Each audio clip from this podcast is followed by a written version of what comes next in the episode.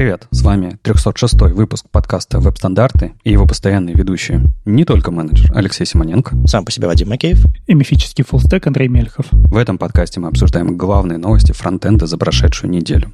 Читайте новости в Твиттере, ВКонтакте, в Фейсбуке или в Телеграме, где есть уютный чатик сообщества. Веб-стандарты выходят при поддержке HTML Academy, и вы тоже можете нас поддержать на Патреоне. Все ссылки будут в описании. Мы сегодня втроем. Э, рады видеть Лешу, который э, выгнал семью на мороз. Да. Ну, не на мороз, погулять, да, но пришлось. И записываемся. Никита празднует э, белорусский национальный праздник Хеловин, насколько я знаю.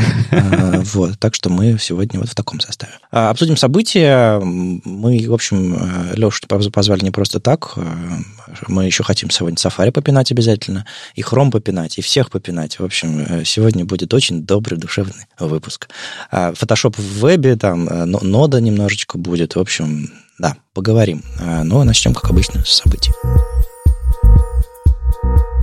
Ну, для начала пройдет Chrome Dev Summit, такая конференция, на которой я пару раз бывал, даже вживую. Было здорово, но понятное дело, что в этом сезоне все немножко по-другому. Она пройдет э, в виде киноута 3 ноября. А, ребят, собственно, похвастаются всем, что они достигли к этому моменту на Chrome, в Chrome как платформе для веба. В этом году программа будет не такая, что это 50 докладов сидите, смотрите. Там будет много всяких э, мастер-классов, воркшопов, всяких то, Ask Me Anything сессий и так далее, и так далее. В общем, вы смотрите, записывайтесь, там много чего, э, много вариантов поучаствовать есть. В частности, можно запросить инвайты на всякие воркшопы и так далее. И я там себе достал парочку инвайтов, вот посижу, послушаю про разные всякие штуки. Вы тоже, я думаю, можете. Chrome Dev Summit — это, по сути же, главная конференция Google, где они показывают ну, такие вещи с, с точки зрения технологий, которые э, хочется с большим размахом презентовать. Э, PWA, если я помню, первые там идеи, да, PWA были. Ну да, это такой их... У них вообще есть конференция Google I.O., но у них такой спин именно для веба, это Chrome Dev Summit, да. Слушай, а есть какие-то спойлеры, не знаю, слухи чего ожидают в этот раз? Знаешь, самый, эм, самый кайф, наверное, того, как разрабатывается Chrome как платформа, это то, что все спойлеры на виду. То есть все intent to ship, все вот эти вот трекеры, все эти, вот эти вот планы обычно а, видны, слышны и так далее. А, обычно они запускают всякие проекты рядом с Chrome. Запустили новый сервис, запустили новую игрушку в браузере, запустили новое крутое приложение там, для разработчиков, справочник какой-нибудь, еще что-нибудь такое. Вот это делают ребята из команды Chrome DevRel Unreal, а вот касательно самого хрома, его API и так далее, они просто аккумулируют все, что произошло там за этот год обычно, и рассказывают, может быть, про план на следующий. То есть у них нет такого, что типа компания Apple э, год ждет, ждет, копит, копит, угу. такая типа обалдеть. Мы представили что-то новое, а кто, о, о чем никто не знал, ну, кроме парочки сливов в интернете. То есть схема немножко другая, и она мне гораздо более симпатична. Угу, ну, согласен. А мне интересно, может быть, им прошлогодний как раз Dev Summit показал, что люди не особенно хотят смотреть 50 докладов в записи, потому что действительно я смотрю сейчас несколько киноутов, АМА-сессии и дальше воркшопы. И докладов практически не заявлено никаких. Ну да, мне кажется, они развивают форматы очень правильно. Ладно, что еще у нас интересного? Кто пробует онлайн-форматы, гнет их по-своему, по-разному. У нас еще на следующей неделе, помимо Chrome Dev Summit, еще будет Holy.js. 2-5 ноября они размазали на неделю конференцию, она пройдет онлайн, и там, а, понятное дело, будут доклады, но доклады будут перемежаться всякими сессиями, в которых будет происходить э, одно, другое, третье, в общем, разных гостей будут звать, разные там сообщества, проекты и прочее. И у них, по-моему, еще комьюнити-день 5 а, ноября, если, если я не ошибаюсь, в в конце, короче, недели, когда будет открытый доступ к этому всему. В общем, вы смотрите у них там подробности на сайте, но я точно знаю, что ребят из э, проекта Дока, которым я сейчас занимаюсь, позвали участвовать в этом всем, так что будет э, небольшой эфир, в котором расскажут про всякие хардкорные технологические штуки, которые мы использовали, когда Доку запускали. Подробности, я думаю, на неделе э, узнаем и расскажем. Что еще интересного? Они показали видео с HolyJS прошлогоднего, вернее, с прошлой конференции, простите, прошлогодней. HolyJS Питер 21 года конференции, которая, собственно, в начале этого года прошла, а, появился плейлист из 31 видео. Если вам, в общем, скучновато на выходных, знаете, чем заняться. И тут еще один, а, одна конференция, точнее, метап, на который меня позвали выступить. Это онлайн, точнее, как? А, в общем, в Амстердаме Web Core Meetup пройдет офлайн, а меня на него позвали выступить с докладом онлайн. А, я согласился, потому что это возможность выступить на английском языке. Это интересно. У меня есть там доклад про условно-адаптивный, который я хотел, собственно, адаптировать на английский язык. И, например, э, рассказать его чуть более краткую версию западному сообществу. Интересно посмотреть, что получится. Насколько я знаю, ребята будут все это транслировать онлайн, поэтому подключайтесь, смотрите, как я рассказываю на английском языке свой доклад. Например. Это все пройдет 25 ноября, и я надеюсь, я в это время еще буду в Питере. Также на неделе анонсировали конференцию eTalks, э, большая конференция от Яндекса, опять э, не просто 50 докладов э, в трех потоках на неделю размазанная. Кажется, что-то в очередной раз концептуальная, IT как новый космос, у них там есть манифест, который э, описывает какую-то идею, что IT это так же круто, как полететь в космос, и на самом деле мы в космос полетели, потому что у нас есть IT, но вот это вот все, все вот эти вот идеи, а лучше бы они кодов кондак добавили, чем манифест, на мой взгляд, но это другая тема. Что еще? Там есть э, спикеры на 90 9%, ладно, 95% это Яндекс. Там нет особой программы, хотя обещают 6 тематических треков. В общем, это тизер. А, я точно знаю, что есть какие-то планы сделать там действительно хорошие всякие штуки, помимо докладов. Так же, как делает Холли, так же, как делают хорошие конференции, которые сейчас в онлайн выходят. Что-то будет большое и интересное, по моим ощущениям, но подробностей пока мало.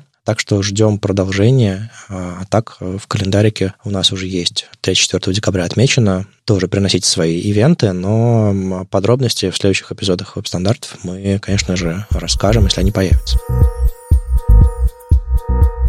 Самая свежая новость. А, вышел Safari Technology Preview 134. Это у нас а, следующий релизный цикл, я полагаю. То есть это то, что мы в браузере а, Safari не увидим довольно скоро. А, скорее всего, увидим уже в следующем году, где-нибудь там весной, может быть, там какой-нибудь Safari 16 или Safari 15.2, не знаю. И там много чего интересного появилось. То есть вот прям вот они, видимо, ждали или сделали какую-то паузу и копили комиты. Я не знаю, как это у них работает, но там они отбросили префиксы для свойства appearance, добавили наконец-то поддержку э, единицы измерения X в котором можно указывать э, разрешение экрана, когда проверяете на ретину, допустим. Поддержали свойства Text Decoration Skip Ink, добавили а, кучу новых функций внутри калка, то есть там можно использовать э, exp, log, atan, acos, asin, atan 2, там infinity, минус infinity, not a number и прочее, прочее, прочее. Ну, в общем, все вот эти вот вещи для какой-то более сложной математики внутри калка можно наконец-то использовать. Это, это, это прям, прям очень много. А ты говоришь, скопилось, но если у тебя сейчас большой-большой релиз, выходит, да, вот у тебя вышла новая операционная система, и ты к ней выкладываешь браузер, то просто страшно в него вылить вообще все, что у тебя есть. Мне кажется, довольно логично. А, ну это да, да, оно не оттестированное. А, ну, копилось в том смысле, что да, они, наверное, зафризили Safari, типа вот это мы вы выпустим с операционной системы, а вот это мы... Ну, то есть оно копилось, но понятно почему. А, и что еще интереснее всего, наверное, в этом релизе самое большое, они включили элемент диалог по умолчанию. Это, конечно, прям шокер. Он давно был за флагом, они собираются его включить по умолчанию, и они его немножко перетряхнули, освежили, они добавили поддержку псевдоэлемента backdrop, который появляется за этим диалогом, его можно ну, определенным образом стилизовать, допустим, там сделать полупрозрачным, там, э, стеклоподобным, мутным каким-нибудь и так далее. Они, ну, э, разрешили связывать формы э, с диалогами, то есть там можно написать форм метод диалог, и почему-то тут же вбросили поддержку атрибута inert, хотя он прямого отношения к э, элементу диалог не имеет, это просто сама по себе вещь, и очень-очень-очень полезная. Они пока его спрятали за экспериментальным флагом. Короче, что такое атрибут inert? Если вы добавляете атрибут inert на элемент, то он и все его вложенные дети становятся инертными, в смысле, что туда табом не попасть, туда фокус какой-нибудь не может, не может провалиться и так далее. Это очень удобно, если вы, допустим, прячете какое-нибудь а, бургерное меню, или еще что-нибудь такое. Вы хотите, чтобы никто его не нашел случайно табая или скринридер какой-нибудь и так далее. Это просто вот прям инертная часть документа, не интерактивная, буквально одним атрибутом это все делается. Для этого атрибута а, есть полифил старинный. Это прям очень-очень-очень полезный атрибут, если вы делаете доступные интерфейсы. И он а, хорош для элемента диалог тем, что когда вы вызываете элемент диалог, вы, вы всю остальную страницу можете сделать инертной. И, соответственно, у вас фокус будет исключительно в рамках этого диалога, например. В общем, надо еще поэкспериментировать, но вещь крутая, и прям, прям радостно, что они вытащили. Правда, у элемента диалог есть проблемы с доступностью, насколько я знаю, и Скотт Ахара об этом много писал, мы ссылочку дадим, но вот ребята в Safari все-таки решили, что лучше хоть что-то, чем ничего. А вот, это, вот это то, что я интересного нашел в этом релизе, там, понятно, делать всякие JavaScript истории есть, если, если интересно, посмотрите, но я прям чего-то такого громкого не нашел, они продолжают какие-то вещи улучшать. Ну, наверное, Storage API, э, то, что включили по дефолту, это хорошо. Ну, наверное. Ну и не забывайте, что у нас к январю, да, из Chrome исчезнет Prompt Alert Confirm, который работает в iFrame, поэтому диалог нам нужен. Тем более он уже исчез в Safari. Ты имеешь в виду внутри фреймов э, не будет, не, э, совсем нельзя будет показывать алерты, или они будут по умолчанию засандбокшены, или как-нибудь там? Оно, они у тебя не откроются. Я не знаю, как именно они сделают это в Chrome, в Safari у тебя, ты можешь посмотреть в консольте, у тебя там будет алерт, если ты вызовешь конфирм. Не, ну они, они же пытались это сделать, потом откатили, а потом сказали, что мы это мы все-таки сделаем попозже, да? Да, в январе следующего года. Ну, я не удивлюсь, если они снова откатят когда сообщество такое, типа, в наших код-пенах алерты не показываются. Ну, что-нибудь такое. В этой статье, где они объясняли, что они вернули, они прямо большими буквами написали, что мы вернули временно, мы обязательно вернем это в январе, все браузеры уже договорились, и ничего здесь уже не поделать, эти стандартные не будут использоваться, переходите на диалог. Ну, так себе диалог. Для отладки показывать элемент диалог э, вместо алерта, который из JS вызывается, это такое себе. Ну, ладно, когда случится, когда грянет, а, обсудим, а пока эм, ну, не вставляйте ваши код-пены, алерты, я не знаю, что я могу сказать здесь. Дело не только в код-пене. У нас, например, в, во внутренней админке компании, которая используется агентами, есть конфирма, и все вроде бы работает сейчас, потому что она работает в Chrome, но вот я потом узнал, что вот эту CRM-ку вставляют в другую CRM-ку внешнюю и вставляют через iFrame. И просто никто не знал, что в январе оно отключится. О, вау, ну вот это да. Это прикольно.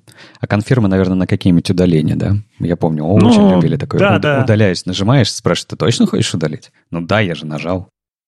Потому что, когда ты делаешь это не для внешних пользователей, тебе не очень важно, красивое оно, некрасивое, ты просто вставляешь то, что есть в браузере уже сейчас. Это быстро, это дешево, но это перестанет работать. Слушай, но это уже вопрос э, реализации. Вот технической я всегда, э, просто когда активно вот такими вещами проектировал, я всегда был сторонником, мне не нравилась никогда эта практика, я всегда был сторонником э, возможности отменить то, что ты сделал. То есть не... То есть есть же две политики, да? Либо ты у пользователя постоянно переспрашиваешь, либо ты ему даешь возможность отменить действие. И я всегда за то, чтобы дать возможность пользователю отменить действие, чем у него просто переспрашивать. Потому что ты же понимаешь, что выкидывая окно «да» или «нет», он просто с какой, в какой-то момент просто будет по умолчанию щелкать и не думать, что ему там написано. Для него это будет, ну, не интерфейсным решением, это будет для него барьер, который ему постоянно мешает работать. Ну, если, да, если кому-то нужно удалить 50 записей, он знает, что он делает, ему приходится нажимать Tab, пробел, э, Enter э, и так далее, и так далее, вот эти вот все комбинации на клавиши, и то в лучшем случае, если это вообще возможно, навигация с клавиатуры. Но есть же такие действия, как отправить письмо. Ну, их тоже можно отменять в хороших интерфейсах. Смотри, отправить письмо, ну, то есть как я бы делал? Я бы просто делал бы очередь, которая... Тут вопрос э, проектирования же системы. Я бы не отправлял сразу же по кнопке, я бы его клал в очередь, очередь там типа забирал их через какое-то время, и это вот тайминг э, времени, который у тебя есть на то, что отменить. Это вопрос проектирования системы. Ну, короче, да, CRM-ки, они сделаны на бутстрапе быстро и просто. Естественно, алерты, промпты и все такое — это ну, примитивы, которые хочется использовать, потому что их максимально быстро разрабатывать. Понятное дело, что для внутренних систем это может быть может стать проблемой. Но этих ребят под, под автобус бросить можно, если они громко, а если они слишком громко не кричат. Да, они даже, видишь, не, не узнали бы, если бы не пришел Андрей и не рассказал бы об этом. Ну, они узнают об этом в, в январе где-нибудь, да. Вот почему надо слушать новости браузеров. Да-да-да. Что еще интересного? Ребята рассказали прошлогодние, ладно, рассказали новости этого лета. Э, Джен Симмонс пришла в, в блог Веб Китая и говорит, кстати, а вы знаете, что в Safari 15 у нас есть много разных новинок? Мы такие, ну да, знаем, вы уже рассказывали об этом дважды или трижды. Так вот, если вы забыли, у нас много всяких веб-экстеншенов, э, theme color, ла-ла-ла, все дела. И где-то там между строк написано, что, кстати, эта штука поддерживается в Safari 15.1. И я такой, о, прикольно, Safari 15.1 вышел, стал искать релиз-ноуты. Ну, естественно, релиз-ноут в Safari 15.1 нету тем. Так что мы будем фантазировать э, или думать, что ж такого интересного появилось в Safari 15.1, потому что он у меня уже вышел вместе, вместе с версией операционной системы, стоит, но я совершенно не знаю, что там нового появилось. Ребята, не тормозите. У них есть официальная страничка с релиз-ноутами Safari, там есть 14, 14.1, 15 и и все. А так можно в, в релиз-ноутах 15 Safari узнать, что, собственно, приехало сейчас в стабильном Safari на новой операционной системе macOS, которая вышла недавно, десктопная, что находится в iOS 15, но подробных подробностей про 15.1 особо нет. Будем ждать. Мне кажется, что просто это немножко не тот релиз, это как раз релиз, который поддерживает выход Monterey, и вот и все. И поддерживает э, iOS 15.1, iPad iOS, iPad OS 15.1, добавляет туда э, SharePlay, вот это вот все. То есть это не uh-huh. релиз, э, который меняет технические штуки. Это, скорее всего, технический релиз из-за того, что у них разнесены э, релизы систем. Не, ну я уверен, что в 15.1 появились новые API, поменялись технические особенности браузера, то есть какая-то следующая версия, следующая сборка WebKit попала. Просто они об этом ну, не рассказывают. Дизайн вкладочек откатили в 15.1. Это все не то, видишь? как раньше. Вадиму нужны э, изменения в Technology стека. Не, ну смотри, в этом э, посте про Safari 15 написано, в Safari 15.1 Performance Time Origin э, теперь доступен в веб-воркерах. Угу. Окей, сделать релиз-ноут, в котором только эта строка написана, но чтобы я мог взять и найти это на отдельной странице в интернете, чтобы я мог знать, что именно начиная с этой версии Safari эта штука поддерживается. Не, я с тобой согласен. Я с тобой согласен, что и правда как-то это странно. Есть только про то, что изменилось с точки зрения security в 15.1 Safari. И там сказано про то, что в WebKit поменялось, но да, я сам согласен. Так вот, прикол еще в том, что в Safari 15.1 поддерживает WebGL 2. Это появилось не в Safari 15, а в Safari 15.1. И вот, видимо, в, в новом там Monterey он как раз поддерживает э, WebGL 2. А, но, опять же, об этом нигде не сказано, кроме твита Алекса Рассела, в котором он немножко поржал над этим. В чем суть? А, WebGL 2 — это такой способ работать с э, графикой на видеокарте из JavaScript, в общем, ну, с, с крутой навороченной графикой, которую вы генерируете, понятное дело, более современно, мощно и так далее, и так далее. WebGL 2 спецификация. А, прикол в том, что а, Алекс э, ссылается на пост в Mozilla Hacks э, в января 2017 года, в котором Firefox поддержал WebGL 2, пять лет назад, и показывал демки и все такое.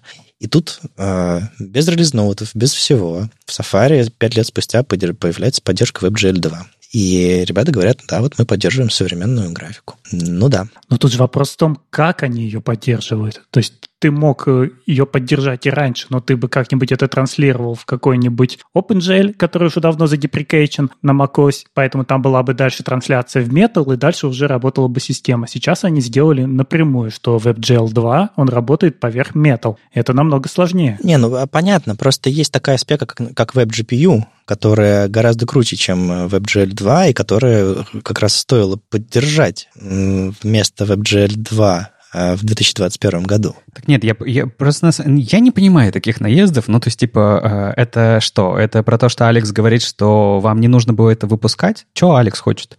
Не, я понял, что он хотел бы, чтобы это в 2017 году произошло, но сейчас, в 2021 году, что он хочет? А, что он хочет? Ну, Жалко.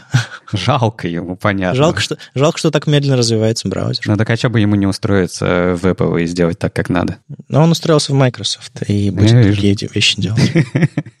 Мне просто, типа, ну, WebGPU, да. Мы же, у нас был выпуск э, где-то предыдущий, где мы тоже наезжали на Safari, в смысле, вы наезжали на Safari, где мы говорили, что, к сожалению, и это правда, наверное, плохо. У Apple для таких вещей, как графика, кодинг, декодинг, аудио там, и так далее, и так далее, очень все провязано в систему. И для них там не веб-GPU важнее, там, а метал важнее, и этот слой. Э, тем более они сейчас переходят ты же знаешь на другую архитектуру, прекрасно это знаешь. А вообще-то кто это поддержит-то? Как это поддержит? Это они все пишут. WebGPU на самом деле за флагом поддерживается в Safari достаточно давно. Просто вот они сейчас, видимо, говорят, сначала поддержим старый API, который вот тогда-то и тогда-то. А потом поддержим, видимо, следующий API, WebGPU.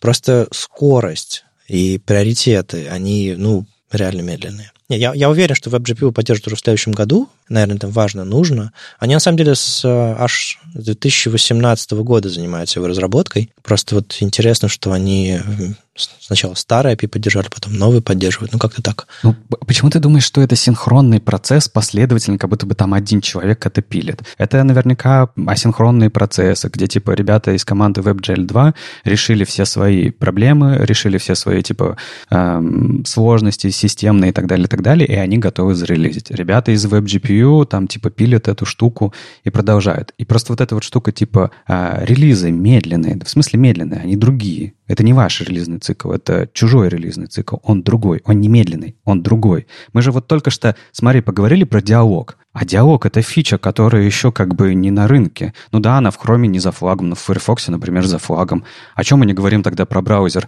Ну то есть, ты знаешь, либо ругать целиком за общий релизный процесс, либо все-таки говорить, что ага, в разных фичах есть разные сложности у компании. И они их делают в том виде, как их видят. Типа диалог, пожалуйста, хороший релизный цикл. Ну, если бы Safari релизился почаще, идеально было бы, да? А, а с WebGPU хуже. Да нет, ну диалог, э, если бы они поддержали диалог, э, когда он поддержался во всех остальных браузерах, у нас уже в отрасли был бы веб-диалог вполне себе нормальный. За флагами? Да нет, нет, ну серьезно. Э, если один браузер поддерживает диалог, Chrome, по-моему, первый поддержал, потом подключается Firefox, потом приходит Safari, говорит, ребята, вот есть такая, такая, такая, такая проблема, давайте мы все вместе поддержим. Все такие, о, окей, прикольно. Раз поддержали, у нас, у нас элемент диалог появился, не знаю, три года назад. Они, они сидят и еще ничего не делают с элементом диалога. Потом такие, «А, кстати, он может решить нашу проблему. И раз и внедрили его. Типа, а все это время ничего не происходило. Подожди, а ребята из э, Гугла, они такие,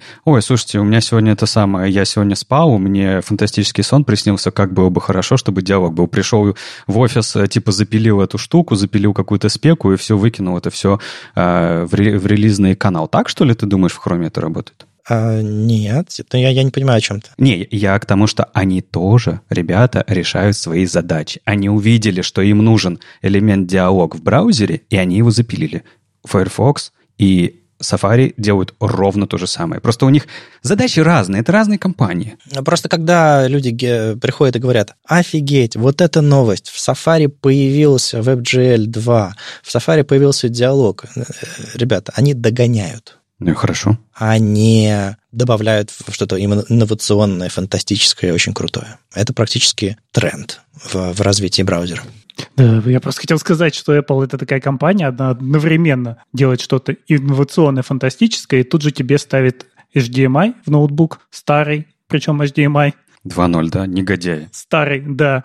И вот тоже тут у тебя одновременно в Safari и свежие спеки приезжают, и что-то они откопали, там, что они забыли еще в 2017 году добавить. А, так какой браузер самый лучший? Firefox, да? Подождите, а давайте еще наедем на Apple, что они вообще всю свою разработку ведут до сих пор в траке, в SVN, и типа это вообще, когда они, наверное, переедут на Git и GitHub и напишут об этом, это тоже все будем э, клеймить их за это. Не, на самом деле я хотел другое сказать. Ребята, я, по-моему, ретвитил у себя, а, у них какое-то какое-то фантастическое количество вакансий а, в WebKit и в Safari угу. открыто, прям очень-очень-очень много. Люди, которые будут заниматься графикой, рендерингом, перформансом, всем-всем-всем остальным, понятно, безопасностью и прочими делами. Так что если как там говорят э, люди со странными аргументами, типа, не нравится, исправь.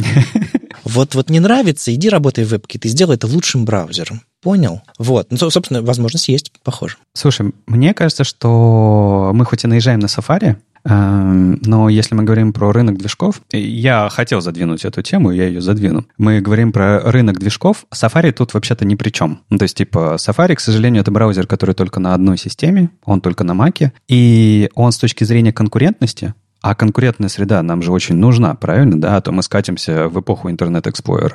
Так вот, с точки зрения конкурентности, нам нужно разнообразие движков. И надо не на Safari наезжать. Надо наезжать на Chrome, который постепенно убивает все движки. На Windows остался один единственный независимый движок. Леш, я не понимаю, как ты можешь с серьезным лицом такие вещи говорить. Так. Ты, вот, ты, ты, ты реально имеешь в виду то, что ты говоришь? Э, про что ты? Я много говорю. Про что Э, ты? Ну, то есть ты, ты, ты реально считаешь, что э, это Chrome бывает конкуренцию? Ты, на, ты iOS пользуешься, у тебя iPhone есть? А, Ты, загля... ты заглядывал, какие там браузеры есть? Подожди, что подожди. Такое, что такое конкуренция на платформе? Ты, ты знаешь? так подожди, там Отсут- ее нету. Отсутствие конкуренции. Подожди, подожди. Там ее нету. Значит Ну да, ли всё, это... точка. Не-не-не, подожди, Вадим. Значит ли это, что это хорошая идея, и Гуглу ее нужно повторять и убить все движки на Windows? Это это означает? Потому что так происходит. Мне сложно мыслить идеей а, убить все движки на Windows. А, Я знаю, что на Windows есть возможность зашипить свой браузер. Мгм. На iOS этой возможности нет. Это, говори- это мы говорим про открытость. Но на рынке, в рыночной схеме, когда у нас есть э, конкурентная среда, Google делает все для того, чтобы конкурировать движками не было никакого смысла. Почему, скажи, пожалуйста, Opera э, решила избавиться от своего движка? У них плохой движок был? Отличный. Ой, знаешь, мы об этом поговорим попозже. Мне кажется, об этом нужно поговорить, когда мы а, перейдем к, к, к Photoshop и к всему остальному. Я прям вот этот аргумент берегу, берегу про оперу. Хорошо. Ну, то же самое смотри про Edge и Internet Explorer. Они же, у них был плохой движок в Microsoft Internet Explorer. Они его сделали хороший новый в Edge, да, там тоже много своих проблем, но какая разница? Они добавляли конкуренции. Конкуренция — это очень важная штука, потому что там игроки вот друг друга подпинывают, да, давайте, сделайте правильно и так далее, и так далее. И Apple со своим движком, ну, он как бы чуть-чуть конкурент, но он же на Windows не может быть представлен. У них нет. Может, если хочет. Да, но они не делают этого. Почему? Они не делают, но есть альтернатива. Неинтересно, невыгодно. Они когда-то делали. Делали когда-то, да. Да, это был первый браузер на движке WebKit на Windows, Safari. А Я страшно радовался. Просто мне кажется, что ситуация на Windows и iOS принципиально отличается. И если говорить про влияние и э, удушение конкуренции, то это, конечно, не Google этим занимается, по моим ощущениям. Apple? Apple делает так, чтобы на Windows э, браузеры постепенно умирали? Нет, Apple делает так, чтобы на э, одной из крупнейших мировых мобильных платформ не было браузерной конкуренции. Хорошо, а на одной из крупнейших десктопных платформ кто занимается удушением конкуренции? М, Никто. Как это? Ну, такого не может быть. Я не вижу, чтобы э, не было возможности запустить свой браузер на Windows. Не, не, не, еще раз, ты не про то. Ты про открытость. Открытость платформы есть. Здесь все окей, и здесь все хорошо. Конкурентов почему нет? А, есть конкуренты. Один, последний, еле дышащий. Ну, если мы, сери... если мы серьезных конкурентов расцениваем, у которых хоть, хоть минимальная доля процента рынка. Я, я, я просто не очень понимаю. Ты говоришь, что на Windows хорошо, если бы были альтернативные движки. Да. Эта возможность есть, Мгм. но кто-то почему-то это не делает. Ты знаешь почему? Нет, я вижу тренд. Давай так. Нет, ты знаешь, почему Apple не, не запускает Safari для Windows? Apple не запускает Safari для Windows. Им нет никакого смысла в этом. За- зачем? Не знаю. Потому что Google мешает? Потому что им это не нужно.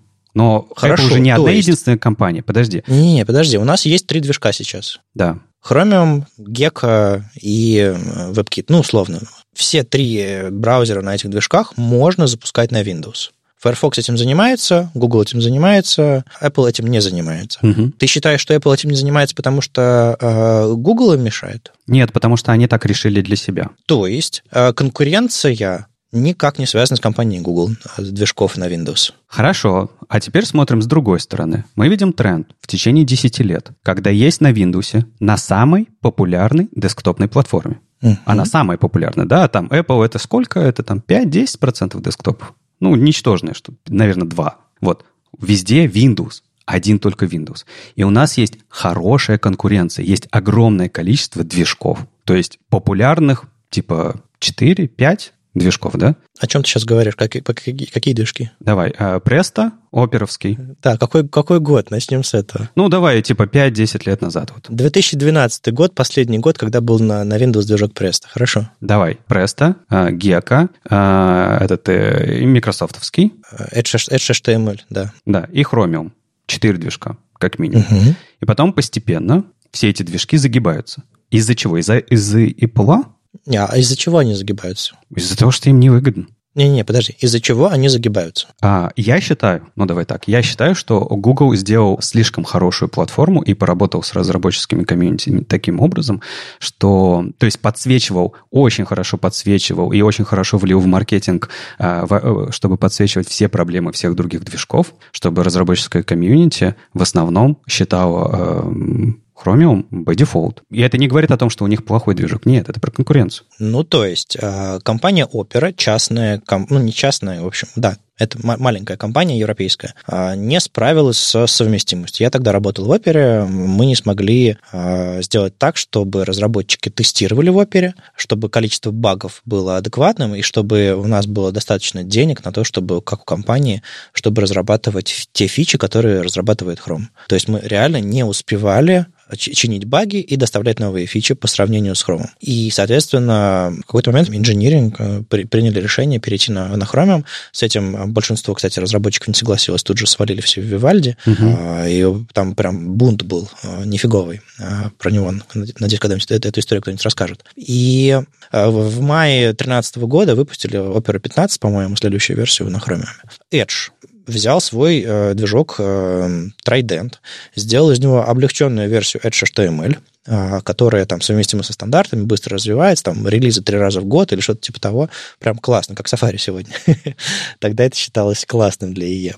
И тоже не справились. Угу. При огромных деньгах компании Microsoft, э, количество багов, тогда Дэвид Стори работал, угу. у меня тоже были какие-то инсайды, как это все происходит, тоже не справились. Тоже количество несовместимостей, багов, всего остального, они, они правили огромными темпами классными. Но не хватило денег, времени и так далее, и э, руководство компании э, Microsoft сказало, ну, к черту все, сменили движок на Chromium. Так вот, разве это не естественное, естественный процесс каждой компании стремиться к монополизации, как один умный человек сказал? Естественный процесс, да, это так. Но просто мы, как разработчики, мы, ну, то есть с точки зрения бизнеса, это Google делает вообще все идеально. Им осталось э, Э, выжить э, Mozilla ко всем чертям, и все. Они будут делать то, что хотят. Ну, Mozilla они поддерживают для хоть какой-то, никакой на конкуренции. Это прям, а, а, они об этом публично говорят. Мы да, поддерживаем альтернативный браузер Mozilla, чтобы мне даже кажется, а, что... у нас была конкуренция. Мне даже кажется, что это больше комьюнити разработческое внутри Google делает так, чтобы руководство поддерживало Mozilla. Почему-то. Не знаю. Нет, ну там есть всякие инжиниринг ребята, которые принимают решения. Это не то чтобы комьюнити. Ну, да, я больше про то, что Гуглу как бизнесу поддерживать Mozilla нет никакого смысла. Нафига?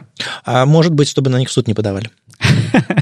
Да, но с точки зрения бизнеса, точно так же, как Apple неинтересно делать браузер для Windows, Google неинтересно именно с точки зрения бизнеса развивать Chromium, потому что любой Chromium браузер для них конкурент. Точно так же, как любой китайский телефон на андроиде без гугловых сервисов — это конкурент.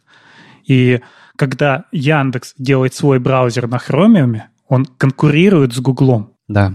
Google, в общем-то, сам себе взращивает конкурентов. Это уже другая проблема. Это уже конкуренция идет э, браузерная, это не движковая конкуренция. Это все-таки мы отделяем эти вещи, да. И бра- браузерная конкуренция для Google еще страшнее, на самом деле, потому что компания зарабатывает э, с данных, с рекламы. И, разумеется, во всех этих э, браузерах э, там не прокидывают авторизацию, там не ищут по дефолту в Гугле и другие проблемы для Google. Да, тут согласен. Так что же... Не, я больше про то, что, смотри, вернусь просто на назад, чтобы за закрыть свой поинт. Понятное дело, что я утрирую. То есть, типа, это, в конце концов, подкаст, тут нужно как бы показывать разные прям э, диаметральные точки зрения и так далее, и так далее. И, понятно, я не считаю, что Google ходил и там всех с, с ножиком в подворотне ждал разработчиков и мешал им работать. Вот. А, они просто создали слишком хороший движок и слишком хорошую вокруг экосистему выстроили, что всем остальным движкам просто, ну, не было смысла быть на рынке. Ты сам сказал, Вадим, правильно, что не успевали просто просто. Не потому что не, не делали хороших фичей. Все делали хорошие фичи. И Edge предлагал хорошие идеи, и Opera предлагал отличные идеи.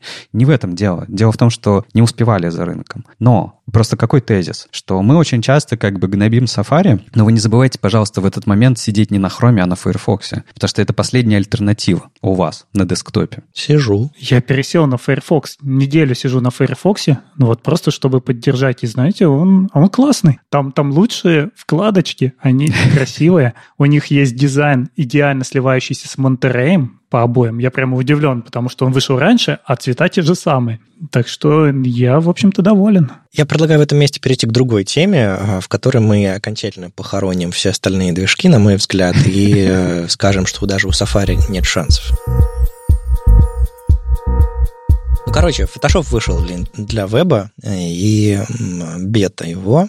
Это не первый продукт, который делает Adobe в вебе. Они там Lightroom и еще что-то такое а, засовывали в веб, пытались что-то подобное делать, но Photoshop — это имя, Photoshop — это прям большая штука. А, естественно, если у вас никакого-нибудь Creative Cloud нет, вы это все пощупать не сможете. А, но они выпустили беты Photoshop и иллюстратора для веба. И это не просто типа мы сели и переписали все, что в Photoshop было на JavaScript, теперь все работает медленно и неудобно. Нет, они взяли, а, написали интерфейс на веб-технологиях, они использовали там веб-компоненты, лид, шаблонизатор, который там из полимера когда-то вырос, и всякие вот эти вот современные библиотеки, библиотеки, которые Photoshop для себя разрабатывает. Как, как, как она называлась, я уже забыл, честно говоря. Библиотека компонентов, которые они для себя разрабатывали. И взяли и те вещи, которые уже для Photoshop были написаны на C++, с помощью VASM засунули в браузер. А чтобы можно было работать с файлами, да, собственно, используют файловый, э, файл System API, который э, позволяет вам ну, открыть файл, поработать с ним, сохранить файл прямо в браузере. А, как вы понимаете, из-за этого поддержка, начиная там с Chrome и с Edge 95, ну, соответственно, там Яндекс браузер, Brave и все остальные, которые там на Chromium 95 работают, тоже смогут это все поддерживать. И ребята прямым текстом говорят, что да, у нас проблема с WASM и файл System Access API. Как только остальные браузеры начнут это поддерживать, мы их будем поддерживать, потому что мы не сделали ничего эксклюзивного. Нам просто нужны некоторые API, чтобы все работало. И, собственно, тезис мой. Когда-то, как мы поговорили в предыдущей теме, Opera не успела за рынком, ей пришлось дропнуть движок и получить все нужные API, чтобы, чтобы график несовместимости, ошибок и так далее просто выкинуть не справляться с ним, просто выкинуть в окно. В какой-то момент компания Microsoft тоже такая, типа, ну, мы готовы разрабатывать движок, они активно этим занимаются прямо сейчас, совместимость с Windows, доступность, разные всякие интерфейсные штуки. А, очень много всего Microsoft делает прямо сейчас. Они наняли ребят из Mozilla, из, из Google, еще откуда-то. Прям куча, куча всего разработки Chromium переместилась в Microsoft. Это очень здорово. Они не справились с конкуренцией. Так вот, прямо сейчас все еще редактор растровой графики, редактор векторной графики, все остальные редакторы, которые у них есть в Creative Cloud, насколько я знаю, они тоже собираются с этим так сделать, они переезжают в веб эксклюзивно под API, который работает только в браузере Chromium. И если раньше я сомневался в этом, то сейчас я прям вангую. Если Safari не начнет поддерживать эти API, то он как движок перестанет быть релевантным. Они... Если раньше можно было говорить про какой-нибудь Google Docs и его поддержку. Там, с горем пополам, но давайте мы все-таки Google Docs сделаем, чтобы он работал в Safari хорошо, и сделали нормально. То сейчас, э, ну, это принципиально. Apple говорит, мы не хотим эти API поддерживать. Э, ребята говорят, а мы сделали новый продукт, который работает в браузере э, без проблем. И новые фичи могут появляться там быстро, надежно и работать хорошо. Вот такой вот тезис. Давайте спорить. А, да, я хотел просто, чтобы было честнее добавить, что делали все-таки не сами Adobe, они это делали вместе с ребятами из Google, проекта Fugu. То есть фактически они изменяли браузер под задачи. Ну да, то есть э, к ребятам из Chromium пришли, э, пришел Adobe и сказал, ребята, мы хотим запустить Photoshop в браузере. Нам нужно, чтобы в браузере было это, это, это, это, это. И они что? Не просто запилили поддержку в браузере, а написали стандарты, и все любые, любые другие браузеры могут тоже поддержать эти стандарты. Ну что, э, я готов. Давай. Выпускайте Кракен. Ну, с твоим тезисом... Тезис хороший, но я очень сомневаюсь. Во-первых, я думаю, что эм, Safari на все, критич, э, все критичные API в Safari на самом деле будут всегда реализованы, когда это правда будет необходимо рынку. Сейчас мы видим а, мы говорим про продукт, правильно, да?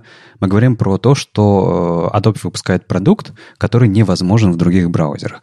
Во-первых, подождите, кто сказал, что этот продукт э, нужен во всех браузерах? Кто сказал, что этот продукт какой-то уникальный даже в том числе для компании Adobe? Напомню, что до того, как Adobe сдвинулась в веб, она до этого в первую очередь сдвинулась в iOS и iPad. Да, с десктопов. Это первый момент. Я хочу еще дальше копнуть. Когда-то компания Adobe очень много вкладывалась в веб, там работал, Да-да-да. не знаю, как Дима Барановский, не знаю, да, работает до сих пор в Adobe или нет, там работала Диви Маньян. В они очень много вложились. Да-да-да, прям, прям они в веб много, много вкладывались, потом они в один момент просто закрыли все. Они даже какую-то реализацию для каких-то там CSS-регионов написали э, внутренними силами для, для браузера, потом это все закрыли. Так вот, они огромное количество денег э, и времени вкладывали, ну ладно, может быть, не огромное, но приличное, в веб. Потом они в какой-то момент такие, ну нафиг, и закрыли все. Просто закрыли. Сайты легли, э, людей уволили. Э, в общем, все. И Adobe долгое время существовал как чисто софтверная компания. Возвращение в веб, кажется, пришло. Так вот, подожди, подожди. А, мы говорим про а, браузер. Браузер работает в операционной системе, и мы говорим о том, что в операционной системе Apple у людей не будет возможности использовать замечательный продукт Adobe Photoshop в вебе. Но вообще-то параллельно у Apple происходит совершенно другая трансформация, которая как бы не требует на самом деле этого. Они переходят на M1, на другую архитектуру и делают так, что у тебя приложение, разработанное один раз, работает и на iPhone, и на iPad, и на Mac на твоем. Ну да, софт, все дела. Я, я жду, когда уже в следующей версии macOS нельзя будет использовать никакой браузер, кроме как на, на движке WebKit.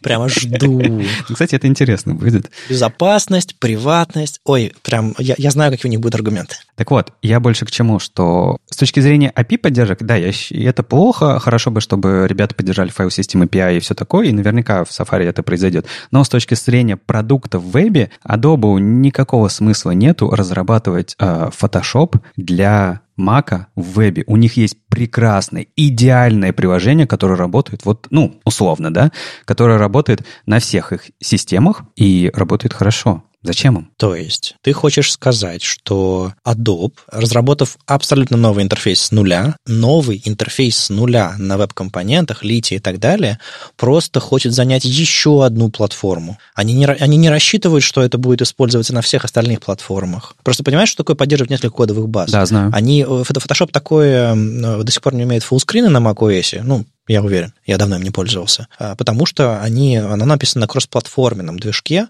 который одинаково работает и на Windows, и на macOS. Соответственно, она в macOS интегрируется практически никак. Очень плохо. И с точки зрения хранения настроек, и файловой системы, и все остальное, там до сих пор как бы 20 лет прошло, а проблемы те же самые. Так вот, а ты думаешь, что они готовы иметь две кодовые базы для всего этого? А я думаю, что да. Более того, что смотри, подожди, у них сейчас три, потому что у них есть старые десктопные приложения, которые которые на самом деле его и переписывают в веб, но они не убивают им приложения для экосистемы Mac, э, iOS, iPadOS и macOS. Они не убивают, они его развивают. И, например, они целенаправленно выпускают кучу фич, связанных с э, работой ИИ, э, с нейронными сетками, что типа у тебя небо очень хорошо выделяется, у тебя люди очень хорошо выделяются. В вебе, ну, когда это появится? Ты думаешь, Photoshop хочет избавить себя от этих фичей? Ну, подожди, а что значит ИИшечка? Ну, типа, веб-GPU у тебя есть, обработай на своей видеокарте все, что тебе нужно. Ты, давай ты сначала реализуешь это в вебе и, и добьешься того же самого качества продуктового, и потом мы посмотрим, поговорим о том, что работает оно хорошо или нет. Давайте, давайте так, сделаем шаг назад и признаемся, зачем фотошопу э, вообще веб. В конкуренции с фигмой. Потому что, и, потому что их, э, да, укусили больно э, ребята из фигмы отожрали. То есть я знаю кучу э, дизайнеров, веб-дизайнеров, которые э, Photoshop это для них ржака, это как, э, не знаю. Да. Ну, то есть они, они, они даже не знают интерфейса Photoshop, потому что они уже, не знаю, пять лет рисуют в фигме все. Ну ладно, не пять лет, но, но, но кучу времени. Так э, дело не в том, что фигма в вебе. Сначала они вообще...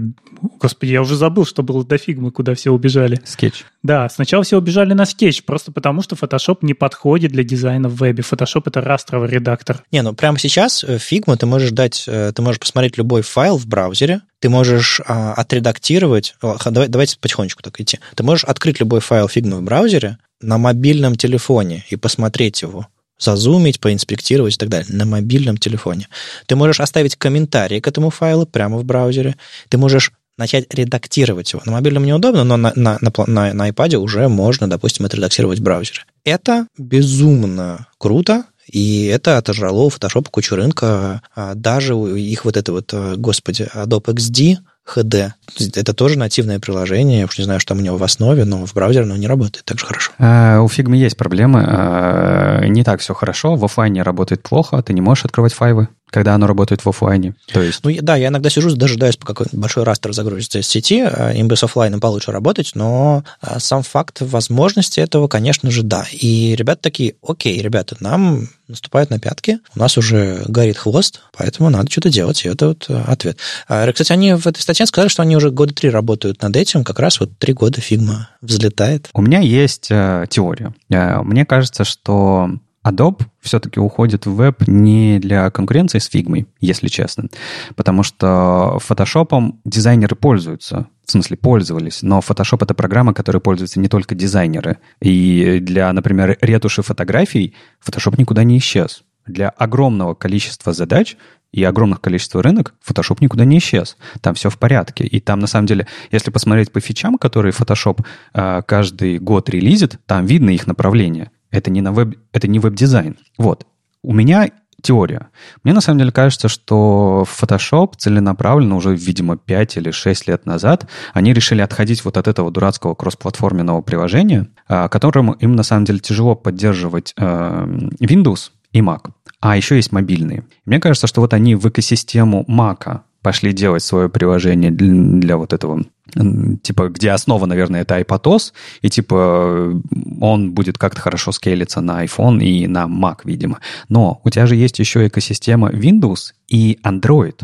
В Android как попасть? Вот туда только через браузер, простите, можно попасть нормально, чтобы кроссплатформенно. Ну, PVA-шечка. Вот, и, и Windows они могут таким образом захватить. Да, Windows тоже сейчас PWA, поддержка First Party, то есть э, вы можете в Windows Store маркет, как он называется, я, к сожалению, плохо знаю, а, вы можете попасть туда с PWA, как э, обычное нормальное приложение, то есть иконка, описание, рейтинги и так далее. То есть там, конечно, нужно пройти какие-то шаги, чтобы это все это собралось и так далее, и так далее. Но там PWA Builder, все прекрасно с этим справляются. Так вот, мне кажется, они просто пошли э, распиливать своего большого монстра в две совершенно новые экосистемы, и вот будут поддерживать два приложения. Мне не кажется, что они пилят для веба софт, который они хотят, чтобы на Safari работал. Мне кажется, вообще им, если честно, пофиг на это. Ну хорошо, у тебя нет фотошопа, у тебя нет подписки, у тебя нет ничего, да. но ты хочешь, не знаю, посмотреть твой PSD-файл по ссылке, которую тебе отправили. Ага. Это, это, это крутая фича. Прокомментировать его, просто посмотреть, экспортнуть какие-нибудь, какие-нибудь ресурсы. В Safari это не будет работать. Частый кейс. Давно ты PSD-файлы у себя видел? Я нет. А, нет, это, это проблема Adobe, что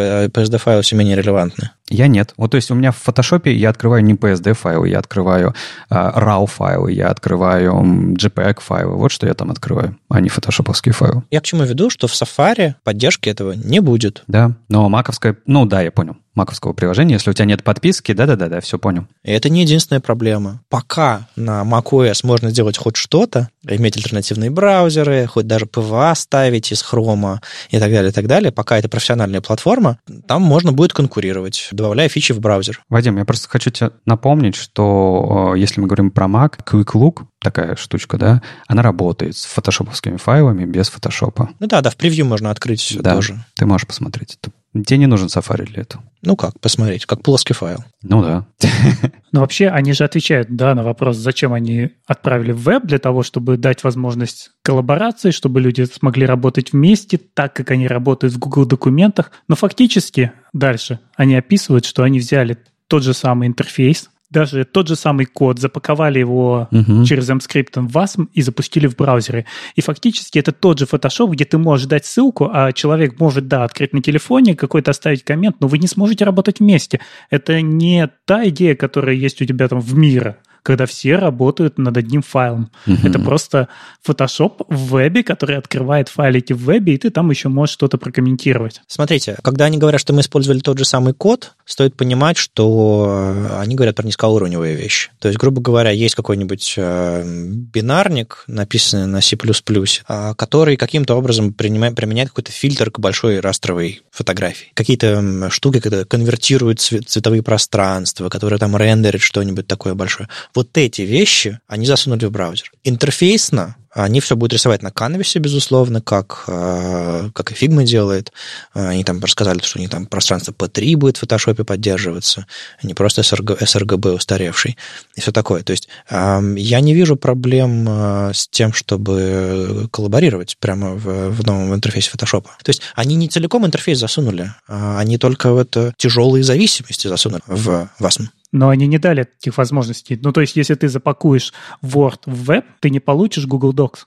А, ну, понятное дело, что, скорее всего, они будут развивать и допиливать и так далее. Я, я уверен, что у них появятся мультикурсоры, коллаборации и так далее, то есть возможность двигать блоки, тягать их в разные стороны, подраться в фотошопе и все такое. Ну. Слушайте, если я не ошибаюсь, то как раз-таки вот в последнем релизе для десктопа они вот все эти инструменты collaboration добавили в десктопное приложение. Если прямо сейчас у компании Adobe появится продукт в браузере, который позволит любому человеку открыть PSD-файл, экспортировать его, проинспектировать, прокомментировать и так далее, не имея активной подписки Creative Cloud, а просто как вот наблюдателю, редактору, ревьюеру, заказчику, это дичайше поможет им а, отыграть какую-то долю рынка, потому что, ну, не все в фигме можно сделать. И ребята сделали ставку не на какой-нибудь растер или на развитие своего редактора, а сделали ставку на этот FigJam или как, как он там называется. То есть э, у ребят из фотошопа все еще есть большая доля рынка а, для сложных макетов, э, растровых или около того, в котором они могут отыграть свою долю и, наоборот, даже расширить experience. Так что я, я уверен, что точно будет возможность пользоваться фотошопом без активной подписки в браузере, и это будет одним из важных use cases. То есть экосистема раскроется немножко, а если вы хотите там прям редактировать, создавать и так далее, вот покупайте подписку, у вас будет работать и в браузере, и в нативных приложениях. А вы чувствуете, как мы правильно выбрали профессию? Ведь когда-то было непонятно. Ты, ты делаешь десктоп, а, а, а теперь все надо делать для веба. И даже если взять Oculus на последней презентации, то они сказали, у нас все в PWA-приложениях. Мне кажется, правильный момент, чтобы начать говорить. Ну, мы-то знали. Да-да-да. Мы знали, куда все пойдет. Поэтому, когда в 2003 году я открывал книжку HTML за 24 часа, я точно знал, в 2021 году я буду сидеть, записывать свой подкаст с ребятами, и Photoshop в браузере запустится. Я точно знал. Подождите, а, а можно я скажу, записывайте на курсы, пока не, успе... не опоздали? Да-да-да, приходите в профессию. У Леши, у Леши есть курсы.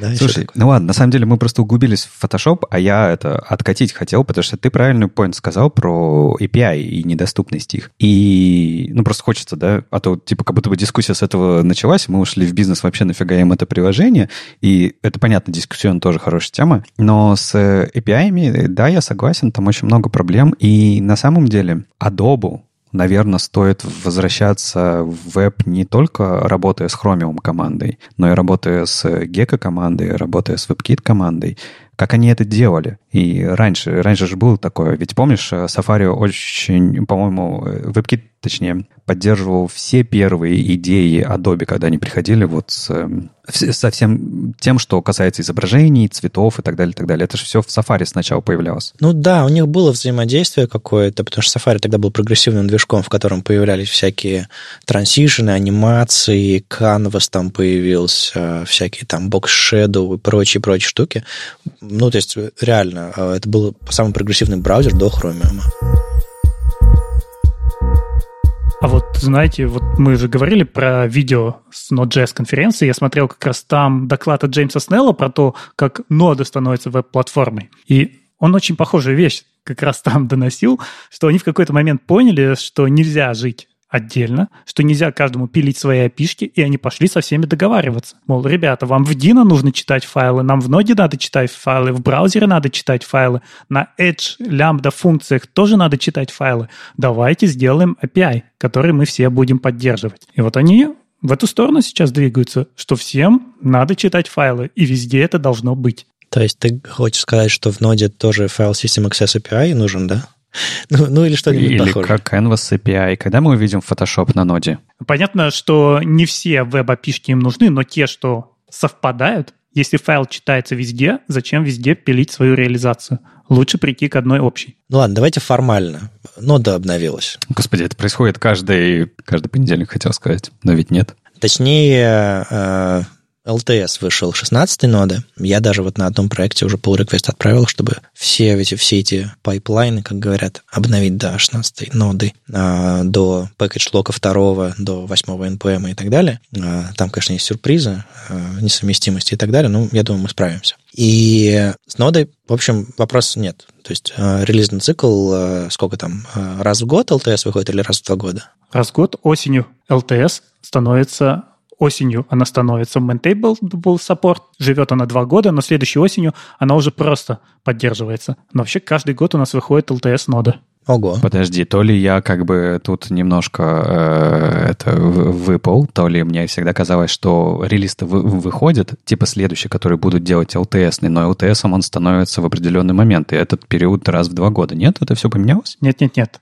Весной у нас выходит нечетная версия, осенью четная. Четная становится LTS. Окей. Круто. Круто. И тут э, у нас в комментариях, естественно, пришли очень язвительные люди, говорят, кек, у них там это, они год поддерживают ЛТС, почему это ЛТС вообще называется? На самом деле они поддерживают его три года, насколько я понимаю. То есть прям вот э, патчат security какие-то вещи, еще что-то такое. Просто активная поддержка год, потом следующий ЛТС, и э, каждый ЛТС вот такими каскадами накатывает э, друг на друга с нахлестом. Три года поддержка безопасности, потом перестают поддерживать. Люди в комментариях все-таки немножко правы, потому что дело не в э, цикле поддержки. Цикл поддержки это очень важен. Дело еще и в цикле апгрейда. И когда у тебя LTS выходит каждый год, а чем это отличается от обычного релиза? Ну, то есть тебе постоянно нужно думать об этом, когда на него переходить. Не, ну смотри, э, тебе лучше постоянно об этом думать, но э, переходить на следующий LTS ты можешь только спустя три года, например. И смотри, я тебе э, и скажу, в чем здесь проблема, о чем, наверное, комментаторы говорят, и что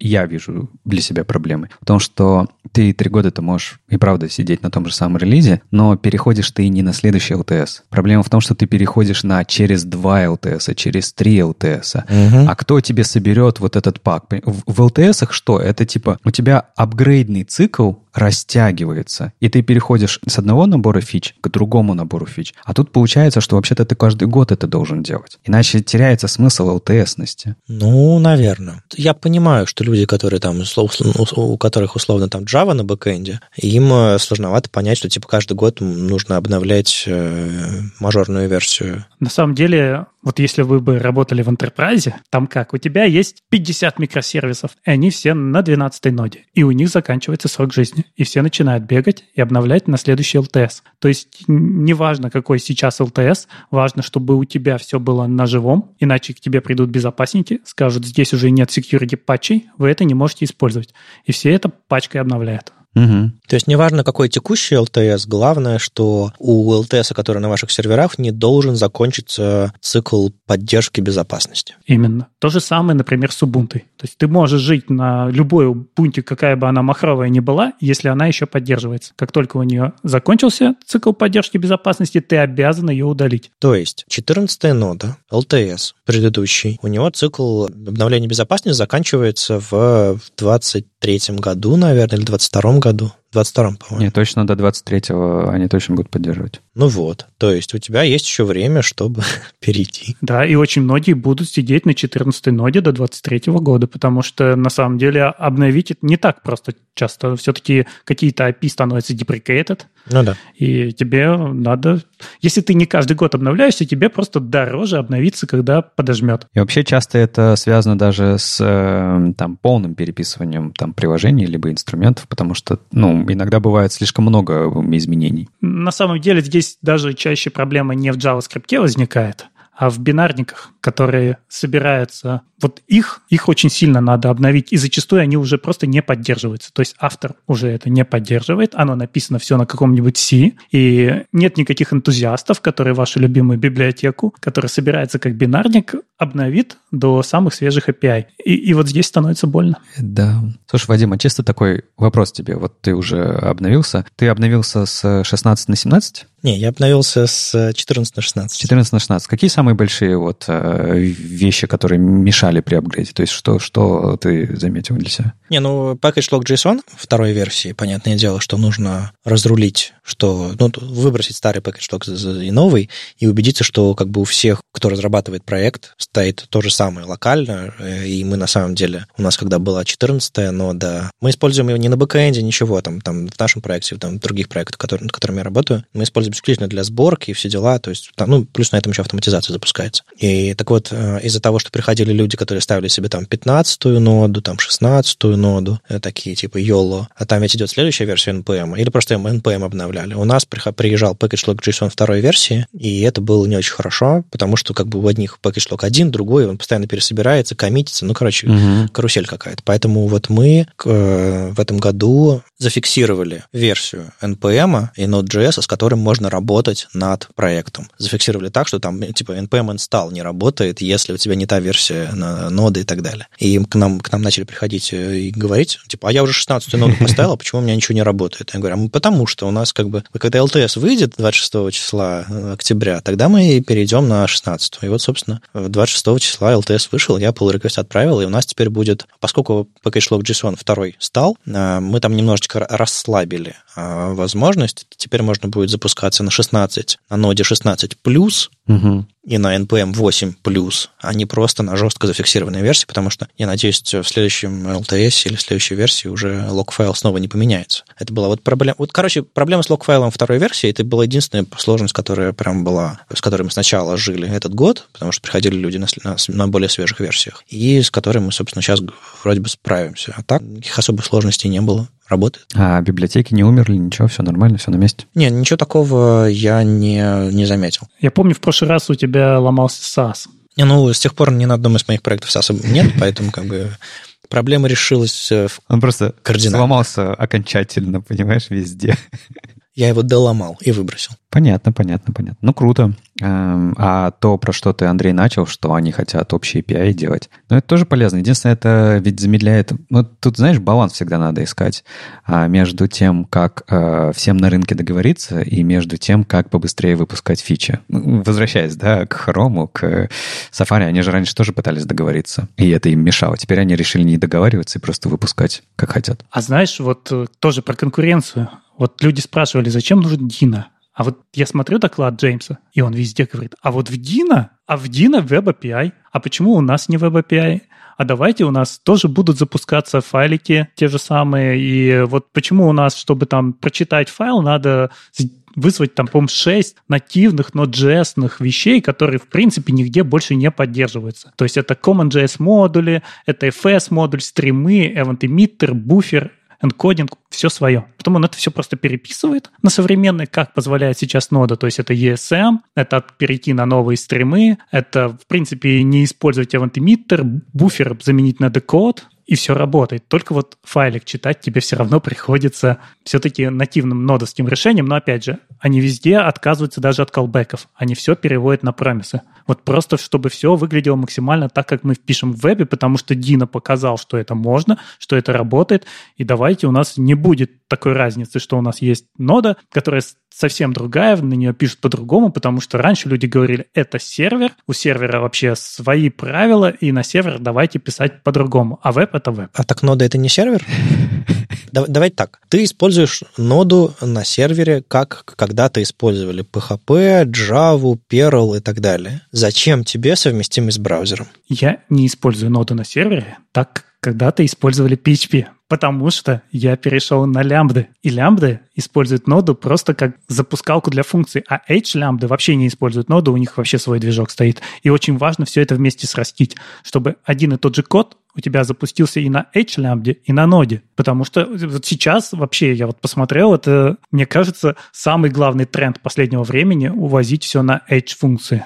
И если там взять тот же Next 12, да, они там презентовали, что у них там теперь есть поддержка middleware, который запускается на Edge функциях. И это не нода, это другой движок. И важно, чтобы один и тот же код работал везде. Окей, okay, то есть а благодаря тому, что это все не просто ECMAScript, а еще и какое-то количество браузерных э, API, необходимых для этого всего. Там, ну, там, допустим, доступ к файловой системе или еще что-нибудь такое, всякие там промисы и прочее, какие-то кусочки ивент-лупа. Это все должно быть совместимо, и браузер — это такое центр, э, задающий тренды, и, соответственно, все реализации должны на это все смотреть, чтобы быть совместимыми. Так? А почему браузер? Браузер как среда исполнения. Все на, все на, на браузер ориентируются, соответственно, что если мы все будем совместимы с браузером, условно, то тогда и мы будем совместимы друг с другом. Но есть такая вещь, как веб-платформа. Есть тесты для веб-платформы, и пусть все проходит эти тесты. Вот такая идея. Ну, браузер у меня здесь в больших кавычках, что браузер как среда исполнения универсальная. АКА, веб-платформа, АКА, там все эти спеки рядом. Не, мне, мне кажется, слушай, Вадим, Андрей Андрей, Андрей, мне кажется, прав. Это как раз не очень браузер, потому что с браузером постоянно будет различия. Те же самые есть модули, которые не могут работать так же и так далее. А вот веб-платформа, которую, э, на которой строятся все браузерные API, и веб-платформа, на которой должны строиться все э, API для вот э, движков, которые работают э, без э, среды выполнения, ну, гуев, да, скажем так, вот, они должны быть э, более-менее едиными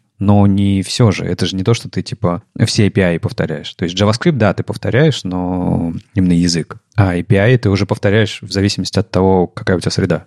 Не, я имею в виду, что браузер в больших кавычках, браузер как веб-платформа. Ну, потому что, э, не знаю, многим нашим слушателям понятнее слово браузер как место, где запускается их код, чем э, веб-платформа. Что за веб-платформа? Это типа сумма всех мест, где можно на JS писать или что?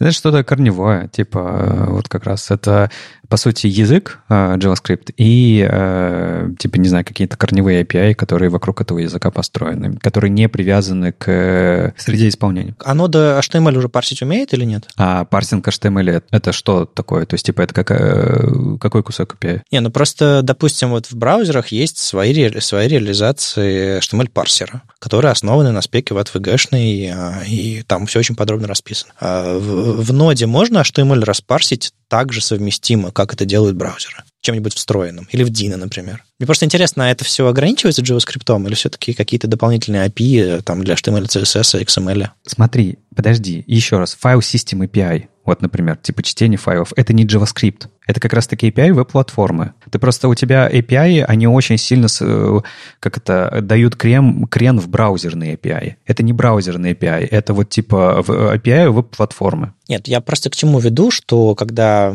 Андрей говорит, или там э, Джеймс Снелл говорит, что нода — это часть веб-платформы и все дела, совместимость — это важно, мне интересно, насколько далеко это все может зайти, а какие вещи можно и нужно включать в, в ноду, в Dino. Ну, вот Джеймс на этот вопрос отвечает как раз, что когда он завозил еще URL-парсер, угу было большое сопротивление. Зачем он нам вообще? Зачем нам из браузера? А не должны ли мы тогда дом API затащить? Нет, нет, этого в ноде не будет. Нода никогда не будет полностью совместима.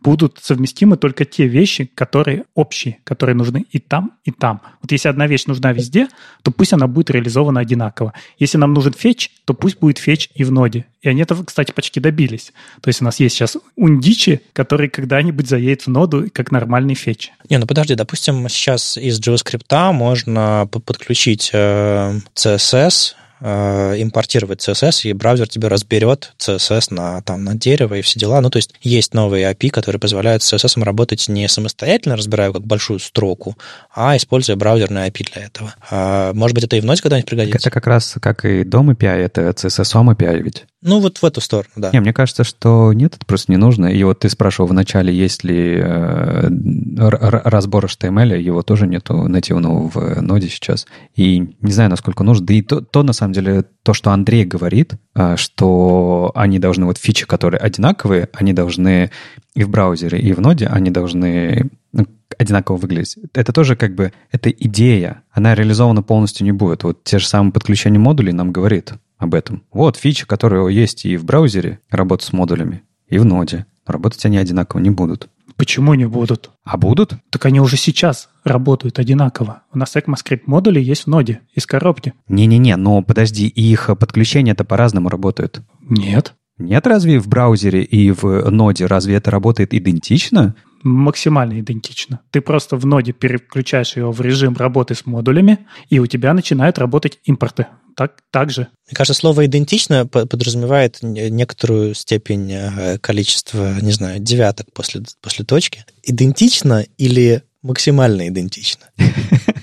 Если есть какие-то расхождения, ну да, давай. Что, чего тебе не хватает в ноде, в ECMAScript модулях в ноде? Я, насколько помнил, что ты, когда модули подключаешь, во-первых, там была история с MJS, правильно? Она же осталась? Осталась, если тебе нужна. Но ты можешь просто в package.json указать type модуль. Точнее, этот импортинг, то есть HTML импорт, который был в браузере, он же работает... А, то есть это вот как раз импорт — это вопрос за скобками, да? А внутри, когда он работает, то есть внутри модульной системы мы импортим модуль, модули, они работают идентично и в браузере, и в ноде. Ты пишешь те же самые импорты и они точно так же работают.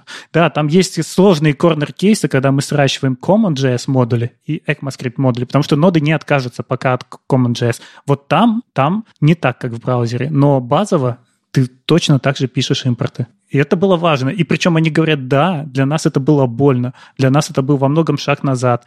Там многого не хватает, того, что нужно в ноде, но мы должны были это сделать для того, чтобы выровнять, чтобы людям не, приходилось писать два разных типа модулей. И потом как-то их там собирать, компилировать JavaScript JavaScript на расте со скоростью там в 16 раз быстрее, но все равно компилировать JavaScript JavaScript, просто чтобы оно работало. Понял. Понял, открыл глаза, молодец, образовательный подкаст. С вами был 306 выпуск подкаста «Веб-стандарты» и его постоянные ведущие, не только менеджер Алексей Симоненко. Сам по себе Вадим Макеев. И мифический фуллстек Андрей Мельков. Слушайте нас в любом приложении для подкастов, на YouTube, во Вконтакте. И не забывайте ставить оценки и писать отзывы. Это помогает нам продолжать. Приходите обсуждать этот выпуск в наш чат. А если вам нравится, что мы делаем, поддержите нас на Патреоне. Все ссылки в описании. Услышимся на следующей неделе. Пока. Пока. Пока.